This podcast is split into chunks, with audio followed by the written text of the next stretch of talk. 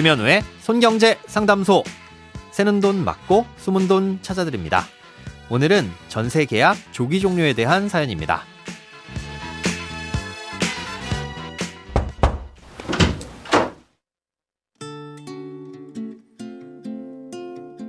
안녕하세요. 현재 살고 있는 전셋집이 내년 4월 만기인데 분양받은 아파트 입주 시기가 올해 12월이라 만기를 못 채우고 나가게 될 것 같습니다.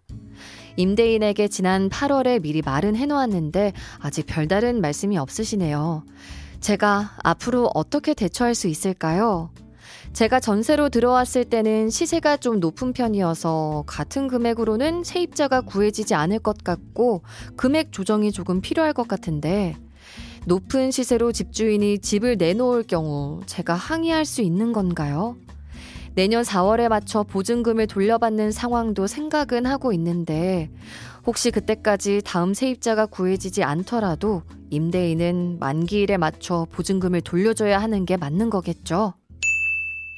오늘은 청취자 김지현님께서 보내주신 사연입니다. 어, 현재 임대차 계약이 최초 계약이라면 만기가 되기 전에 보증금을 돌려받기는 어렵습니다. 묵시적 갱신이나 계약 갱신 청구권을 사용해서 연장된 계약이라면 계약 종료를 통보한 시점으로부터 3개월이 지나면 계약은 종료되고 그럼 집주인은 보증금을 돌려줘야만 합니다. 하지만 최초 계약이라면 약속된 계약 기간은 임대인과 임차인 모두 지켜야 하고요. 만기가 되면 세입자를 구하든 못 구하든 보증금을 돌려줘야 합니다. 하지만 지금처럼 일찍 나가야 하는 상황이라면 양해를 구하고 협의를 하는 수밖에 없습니다. 집주인 입장에서는 조기에 계약을 종료하는 것에 동의한다면 이 보증금을 바로 돌려줘야 할 텐데요. 돌려줄 돈이 없을 수도 있고 또 여윳돈이 있다고 하더라도 다음 세입자가 들어오지 않으면 공실로 둬야 하니까 손해겠죠. 그러니 딱히 협의를 해줄 이유는 없습니다. 그렇다면 지금 상황에서 사연자님이 할 수 있는 건 집주인의 동의를 구하신 후 직접 새로운 세입자를 적극적으로 구하는 겁니다. 예, 그리고 그렇게 새로운 세입자를 구했을 때 집주인이 부담해야 될 중개 수수료도 사연자님이 부담한다고 제안하셔야 동의를 구하기가 쉽겠죠. 아, 그럼 얼마의 보증금에 새로운 세입자를 구할지가 중요한데요. 집주인이 터무니없이 높은 보증금을 원해도 항의할 수는 없습니다. 예, 하지만 계약 만기인 내년 4월에는 무조건 보증금을 돌려줘야 하기 때문에 현실적인 수준으로 보증금을 정해야 되겠죠. 예를 들어 집값이 3억이고 현재 보증금이 2억 5천인데 집값에 거의 근접한 2억 8천으로 내놓으면 지금이든 나중이든 세입자를 구하기 어려운 건 마찬가지일 테니까요. 네, 그래서 집주인이 지금 시세에 비해 높은 보증금을 원하더라도 현실적인 수준에서 적정한 보증금을 제한하는 게 중요합니다. 적정한 보증금은 전세 수요나 상황에 따라서 달라지겠지만 기준점이 될 만한 가격은 있습니다. 최근 전세 사기 피해로 인해서 이제는 전세 보증보험을 가입할 수 없으면 전세로 들어가길 많이 꺼려하는 분위기입니다.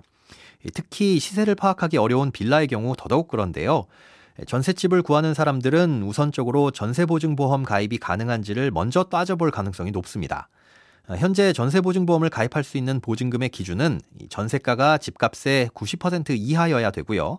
아파트나 오피스텔은 KB 시세나 부동산원 시세 이내, 그 외 주택은 공시가의 140% 이내에서 가입할 수 있습니다.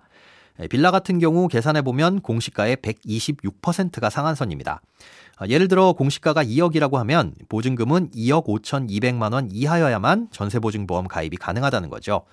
이걸 초과하면 보험을 가입할 수 없으니까 이 금액을 넘으면 지금이든 나중이든 새로운 세입자를 구하기는 좀처럼 쉽지 않을 겁니다.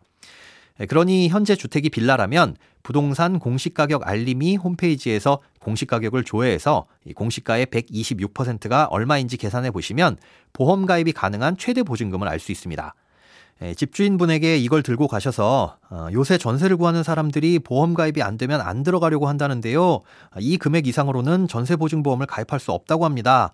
예, 그래서 지금이든 내년이든 이 금액 밑으로 해야 이 세입자를 구할 수 있을 것 같은데 어떻게 생각하시나요? 라고 제안해 보시는 것도 좋을 것 같습니다.